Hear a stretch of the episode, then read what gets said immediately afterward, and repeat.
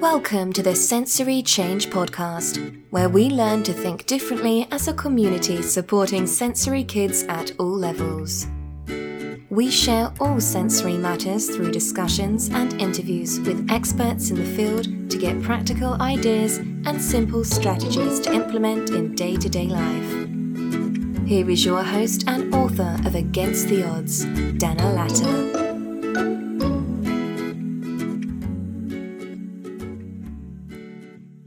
Afshan Tefler is an expert in emotional health for both chronic illness and parenting. She participates in parenting summits and radio shows talking about the importance of prioritizing emotional health and trust relationships with, within the family. Hello, Afshan. Hello, Dana. Nice to be here with you. I'm very excited to have you with us. And first of all, I'd like to know how you come to, to learn this subject of anger? Okay, so anger, um, I have gone through my own personal journey of really struggling with how to be with my anger. And I went from really burying my anger and really trying, like as most parents do, you know, when we get triggered, we try to bury it and push it down and and um, and not uh, not let it overtake us. But then I would get to points where it would build and build, and I would explode and I would have rage. And so, uh, you know, this started even before I, I, I had a child where um, I was never able to really express my my true anger in its healthy form.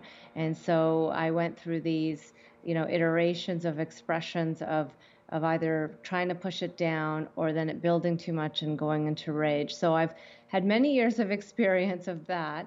And then uh, after having a child and then seeing sort of how it affected him, even though I wasn't having rage all the time, but maybe once every few months or so, um, and and it, it, you know it was quite uh, it affected my son quite deeply, and I saw that, and then I would sit in guilt and shame about it, and it was horrible to go through these cycles and not feel like I had any control over this anger that would just come up, up and take me over. So I really, um, you know, when I started getting into coaching and uh, following that as my career, I started really diving really deep into um, what makes these automatic behavior patterns come up and how can I really change them? Not just try to manage and control them and push them down and, or push them away, but really, really change them at the root cause level. And so then I, you know, went down a path of reading I don't know how many books on anger and didn't really like like a lot of them to be honest. And um, but then really sort of going inwards and realizing that um, you know, my, one of my big findings was uh, Dr. Wayne Dyer, um, who was um, Wayne Dyer, who's a famous self-help author, who, uh, with his famous quote of, "When you change the way you look at things, the things you look at change," and that really, really uh, hit me deep uh, because I started to realize that so much of the way that I was reacting to the world, to my child, was really a lot about what existed inside of me. And so I went down that path of really exploring and digging deep of why this anger is reacting to my child. You know, what's going on inside of me that I'm seeing my child in this way, like literally as a I, in those heated moments, I see him as somebody who's a threat to my system and a perpetrator, and and logically that makes no sense to me, right? So, but emotionally, that's what was happening. So, so yeah. So then I, I went deep into that process and really started to understand um, the roots of anger, and then from that. Um, started to really build out my uh, offerings to help others as I healed myself from those reactive anger patterns. So, just to be clear, not getting rid of anger, but healing the reactive pattern mm-hmm. that comes from it um, was was what I you know uh, went on a journey of doing. And so so now it's kind of become uh, an area of expertise for me. Uh-huh. And at this time now, when there's a lot of stress in so many families, and um, what do you think is the best way to deal with angry and frustrated children? Yeah, you know, it, it, it, that's a good point. That right now, for sure, there's a lot more stress. Um, there is, uh, and and that's really the root cause of the anger and frustration, is the stress cues that we are getting. So, um, from a nervous, just to to to give a bit of a foundation of why we react, why we have this, um, why we get into anger and frustration to begin with is because we have we all have a nervous system that's always scanning the environment for threat. And um, it's not just scanning the external environment but it's also scanning the internal environment in our bodies so from our organ systems. It's scanning the external environment so all the sensory cues we're receiving from the external environment and it, it's scanning between people so between nervous systems so your nervous system is reacting to another person's nervous system. And in the times we live in today, there's so much fear. There's real life threat fear, right? So that's a real danger cue. There's so much um, stress because uh, parents are taking on so much more now. Um, there's a lot of uncertainty. There's a lot of financial stress. So um, the stress cues, the danger cues are are you know flooding us over essentially, and then our children really read those cues from us. So um, they are barometers for how our nervous system is is operating, and and our kids, like these kids who have more sensory challenges, who are on the spectrum, they are way more sensitive. Their nervous systems are already wired to have a experience a higher level of stress.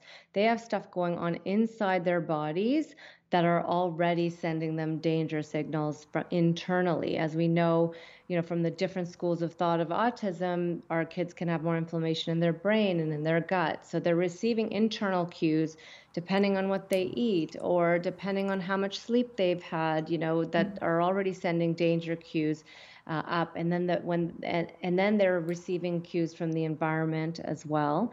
And so it's easy to go into anger and frustration when you're receiving all of these more uh, danger cues. And so to help our kids you know to with their anger and frustration is to first come into full acceptance of the fact that their nervous system is having an automatic reaction to some sort of perceived stressor. And our bodies, this is the way it works our bodies automatically react before our brain even knows what's happening. And then that messaging goes up to the brain, and our brain makes a story of it. And our brain makes the story of what's going on. Um, and, and that story comes from that state of fight or flight or freeze um, of our nervous system.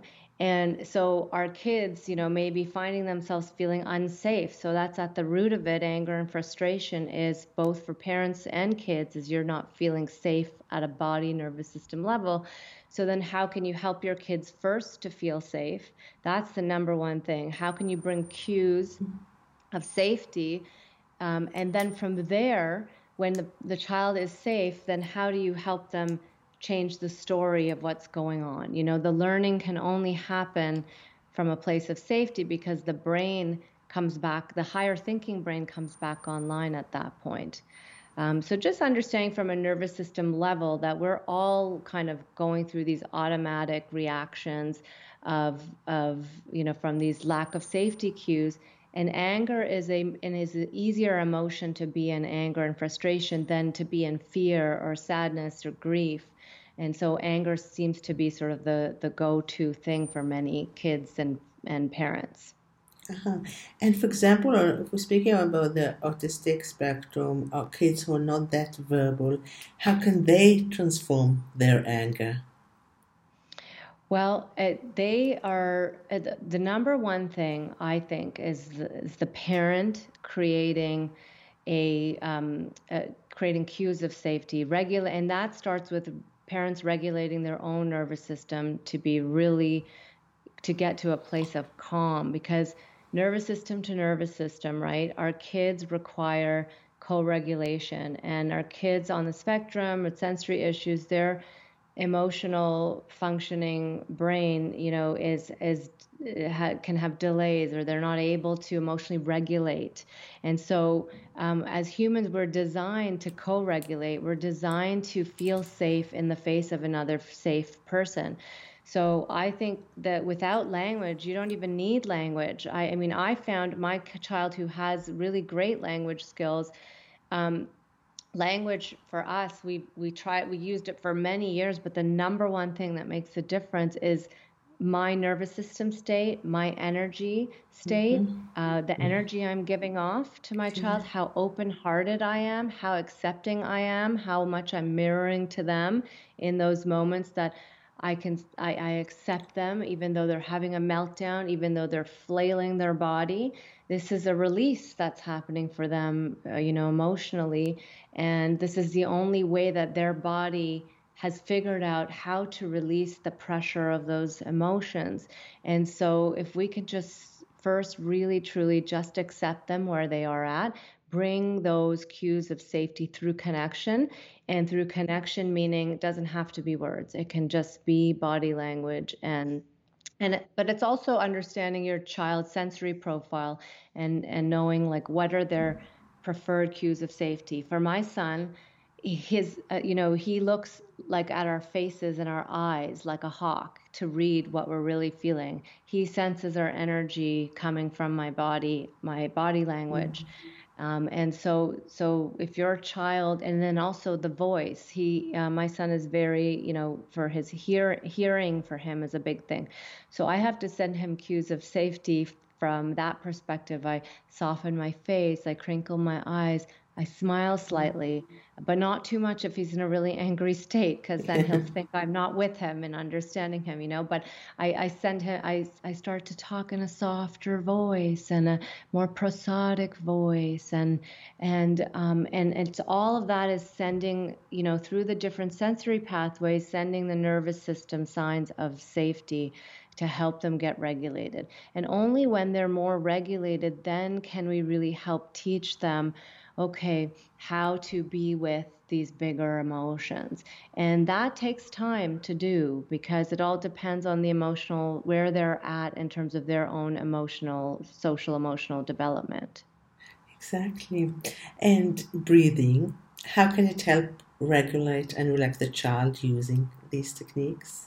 Yes. Okay. So breathing, the key is to teach your child the breathing techniques when they're more regulated, right? And see how they uh, they can notice it in their own bodies. But there's a, a breathing technique where, um, you know, for adults, for parents, I always say, breathe. Uh, it's called it's to activate the vagus nerve, and the vagus nerve is the is this calming nerve in our body that when we activate it and tone it, it helps send the signal to our body that we are safe and then our body then can send the signal back up to our brains that we are safe.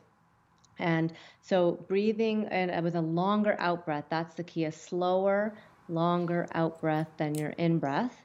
Um, really helps to slow things down. Um, so that I suggest for adults. For kids, um, another breathing technique that works really well is, say you you you know you take an in breath for three, you hold for four, and you breathe out for five. Um, the holding for kids um, and adults can do this too, of course. It just helps to slow everything down and slow their like panic, you know, thoughts that are coming into their brain because their body's in this state. So breathing is a way to hack into that sympathetic fight flight. Uh, freeze response that's happening in the nervous system, and usually it's a fight flight response that our kids are in. Um, so it, it helps to hack into that messaging and change the messaging to help calm the body down. But the key is to practice this outside of those heated moments with your kid first and to really see help them to notice okay when you breathe this way how do you feel in your body you know, really taking it more to a body level. I think so much of therapies and and um, uh, and behavior management techniques are kind of top down, expecting a child to be able to think through something and and get to you know to the better behavior through thinking it. But so much of the the reaction is coming from the body level so we need to work with the body level and like i said sending the cues of safety helps the nervous system and then the breathing response helps and so getting children to tune into their body is so important. Um, you know, like the, the other day we did this, uh, I, have been uh, teaching my son um, how his nervous system responds. So I'll, I'll do um, examples. I'll say, okay, sweetie, you know, I want to tell me how your nervous system responds to this face. And I'll make different faces. I'll make a happy face, an angry face, a scared face. And right away, he can tell me, oh my gosh, I don't like that at all. Oh my gosh, I don't like that at all. And when I smile, you know, in a, that sweet, loving way, he'll be he'll say, "Oh, happy, happy. I feel happy." So I said, "So did you notice the response in your body? What what your body did to just my faces, my different faces?" And he's like, "Yeah." And then I like I hear him on a call with his, you know, therapist the next day to talking about how oh my nervous system got shocked with that, you know. so so just knowing the that for them to understand, oh my body does this automatically when I see your face. And you can try it with different tones of voice, you know, as well. How does this tone of voice sound to you? How does that tone of voice sound? What does your body do? You know, what does your body do? Really keep it in the body. I think that that helps them to get more awareness of what's happening and then and then it takes sort of the shame and blame out of it too uh-huh. and when you mentioned before your facial expression um, helping him to regulate his body how would you advise parents to uh, work on their facial expressions and calm eyes and yeah that's a great question okay so if you think about like someone in your life you know that you feel like you feel so comfortable and safe with. And some of us may not have that, so I get it. But maybe there's, uh, you know, someone on TV, I don't know, or some. But if there's someone in your life that you you have that with, and you imagine when they're really caring and loving with you and how their face looks, um, you know, parents can practice this in the mirror too. Uh, so that you can look in the mirror and and give yourself different faces and see how your own body responds to those faces and just really take it down to the body level and see I find so like the soft eyes and the crinkly eyes, you know, the crow's feet are good because they show that you're really um, that you're in that sort of your eyes are in that warm space. The lifting of the cheekbones um, indicates to another nervous system that you're you're um, in that more safe, regulated state, you know, a soft smile, um, and, and just like like a numb, cold stare will definitely send a cue of danger.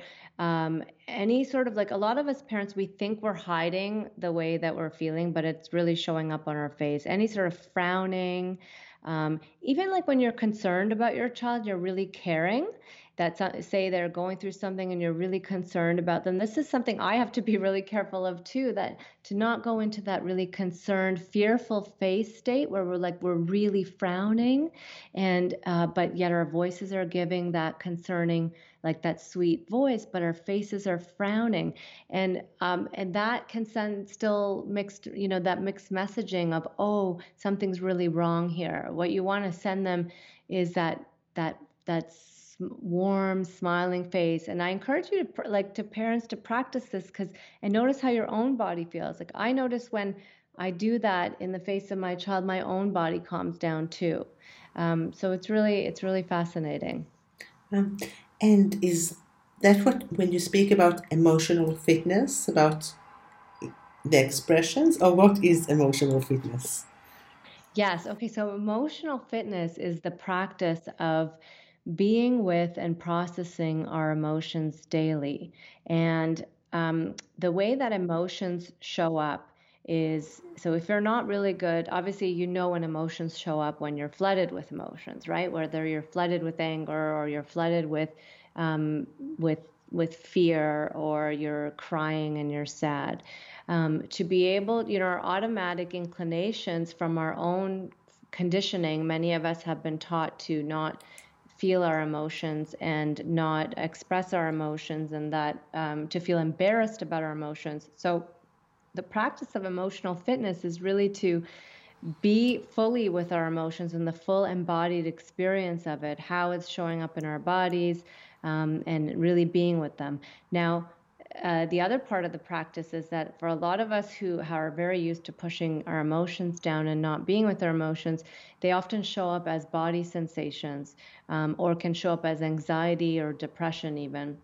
And so when we get to the core emotions underneath anxiety and depression and express those, then anxiety and depression don't really have to be a mask, um, you know, for the core ex- emotions that are not being expressed.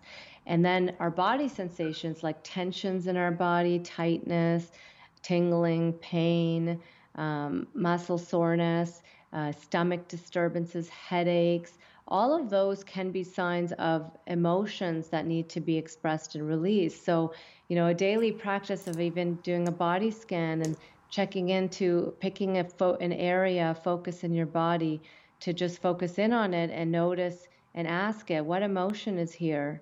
You know, and breathe into it and then be with it and allow that emotion to express itself because our emotional health is so connected to our physical health, it's connected to our mental health, it's connected to our ability to be in deep connected relationships. Um, so it's so important to practice that emotional fitness of learning how to be with our emotions because over time, that builds more resiliency in our body. It helps our nervous system to feel also safe in the face of emotions, which many of us, our nervous systems, want to hightail it out of there when we start to feel emotions. so it's really reshaping your nervous system to become more resilient in the face of emotions. Uh-huh.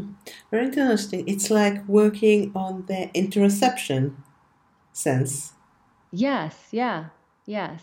It's it, it is like that. It's like sensing what you know all the sort of sensations coming up from the body and understanding that our emotions can be very connected to it. Now, many kids with sensory integration challenges get stressed and object to any idea or activity proposed. What advice would you give parents in order to shift the situation? Okay, so i am going to bring it back down to nervous system level again. So um, when our kids express that they don't want to do something, it's because they're not feeling, they don't feel safe enough to do that. And, you know, if we think about it, like anything in life, when we want to learn something, we want to try something new, we want to do something, um, it's it's the way that we learn is when we're in that space of both safety and challenge at the same time. And so to to to get a child to like try something new or do something that they don't want to do the number one thing to do is to bring safety to that experience through connection. So, to accept where they are at and to really um, build that safety through connection. And then when they feel safe enough to slowly, in little bits, allow their uh, allow them to have that, those challenges. And this is because, you know, the nervous system, and this is especially true or times 100 for our sensitive kids, is that our nervous system really wants it wants to feel safe. We need to have choice we need to have context, which is information, you know, the who, what, where, why, when, how information. Um, and then, and we need to have connection. And so those are the three like foundations of what, you know, a, a nervous system needs to feel truly safe. And so when we look at it from that perspective, when you want to try something new, how can you provide as much context and information as possible so that the child starts to see it, get a feel for it, know what it's all about, um, you know, can can try to understand it to some degree. And how can you bring choice where they have a choice to if they don't want to do that activity, what could be something leading up to that activity that feels safer for them? So giving them that choice. And then you know the last is is um, through connection is to really build that connection. And through connection them feeling like okay you've got their back you're there with them and you're not going to push them through this. You're going to let them take the baby steps they need to get to go through this activity. Um, i think we've all been really really programmed to believe that in order to um, you know overcome challenges in order to learn things we should push ourselves push ourselves push ourselves and our kids and some of our nervous systems can handle that, okay? But our kids who are sensitive, their nervous systems buckle in the face of stress because they're already feeling so stressed inside. So we really need to honor that and respect that and offer full acceptance, you know, towards that. If we can step in their shoes and really try to understand it from their perspective as parents. So, you know, think about something that you find challenging to do and you don't really want to do it and what, helps you to do it. Um, and, uh, you know, oftentimes it's not, you know, pushing yourself because that can backfire. So that's what I would suggest, you know, to really think about it from that nervous system perspective and what it needs to feel safe enough to try something, an activity. Uh-huh. And um, how can we help a child, you know, not just expressing anger, I mean, in a range of emotions, but learning to express other emotions as well? Yeah, okay. So I I know like my my kid, it is so hard for him to express the emotions underneath anger. And anger often comes up as a, an emotion to protect the system from feeling those more vulnerable emotions of fear, anxiety, you know, shame, um, all of that, sadness, you know, that our kids often really struggle with. So again, I would say, you know, what I find helps is that um, helping my child to like when it comes to anxiety and fear uh, really getting to the root cause. Like i have to read my child's mind a lot. So when he's in an angry state i'll go right to okay what's the root cause and identify it and help name it for them. So it's about helping your child to name those emotions um, that you think that they might be feeling underneath that anger um, so then they can start to say realize okay yeah this is what i'm feeling. Um, and that helps a lot with the fear stuff with my son with his anxiety. But but the when it comes to expressing the sadness and the grief that takes a little more um, uh, work and that's and and or expressing the shame that he's feeling sometimes if i just say you know i'm wondering if you're feeling this way because of this and maybe you're feel you're you, this is my, what you might be thinking and feeling about it and and helping him to like guess you know what he might be thinking and feeling without putting too many words in his mouth.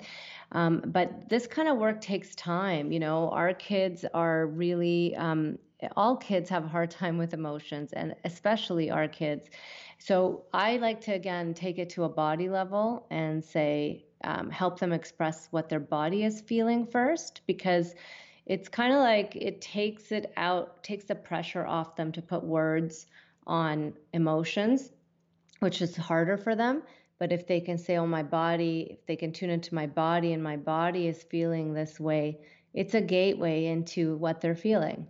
And so, um, so helping them to recognize that can be a great way to then expand the vocabulary of, of okay, is there? Do you think there's any emotions in there? What are you feeling? Is there? And then having sort of a, a chart of different emotions that they can pick from, if that's helpful.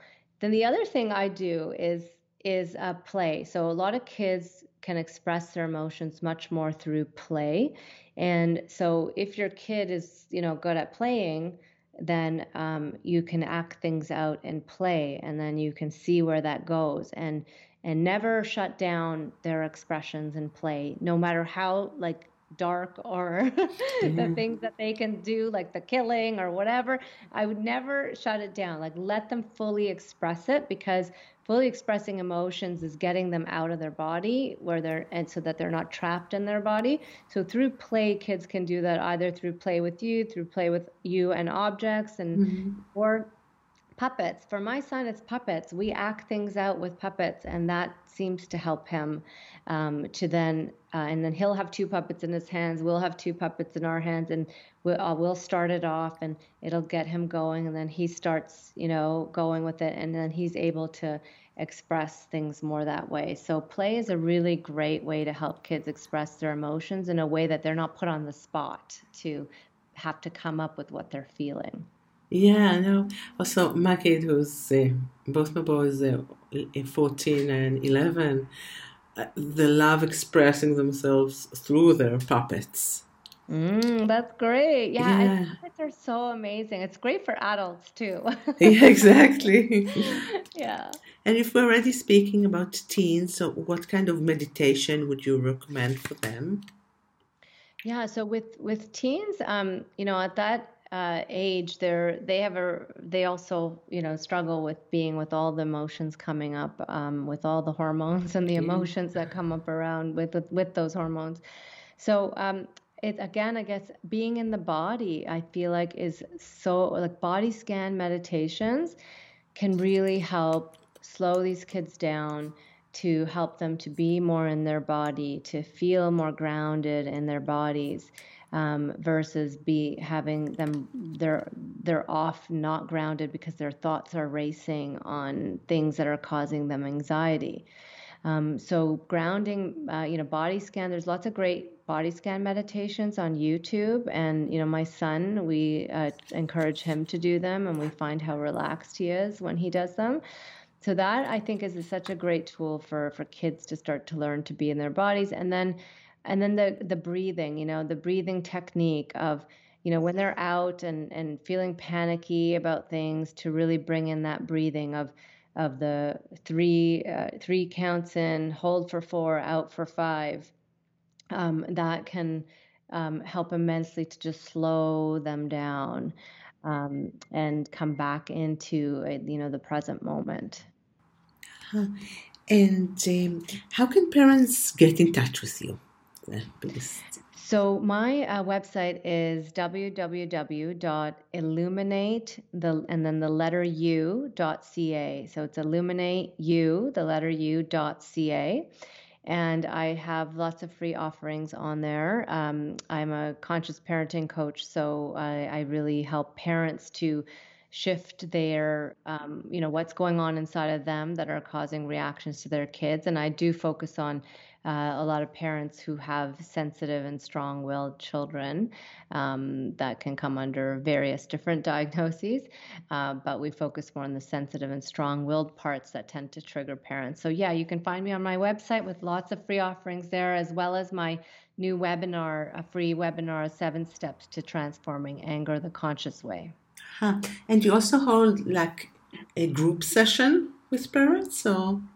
Well, right now I have this online course, which with there's a Facebook group as well, and there's group coaching available with that.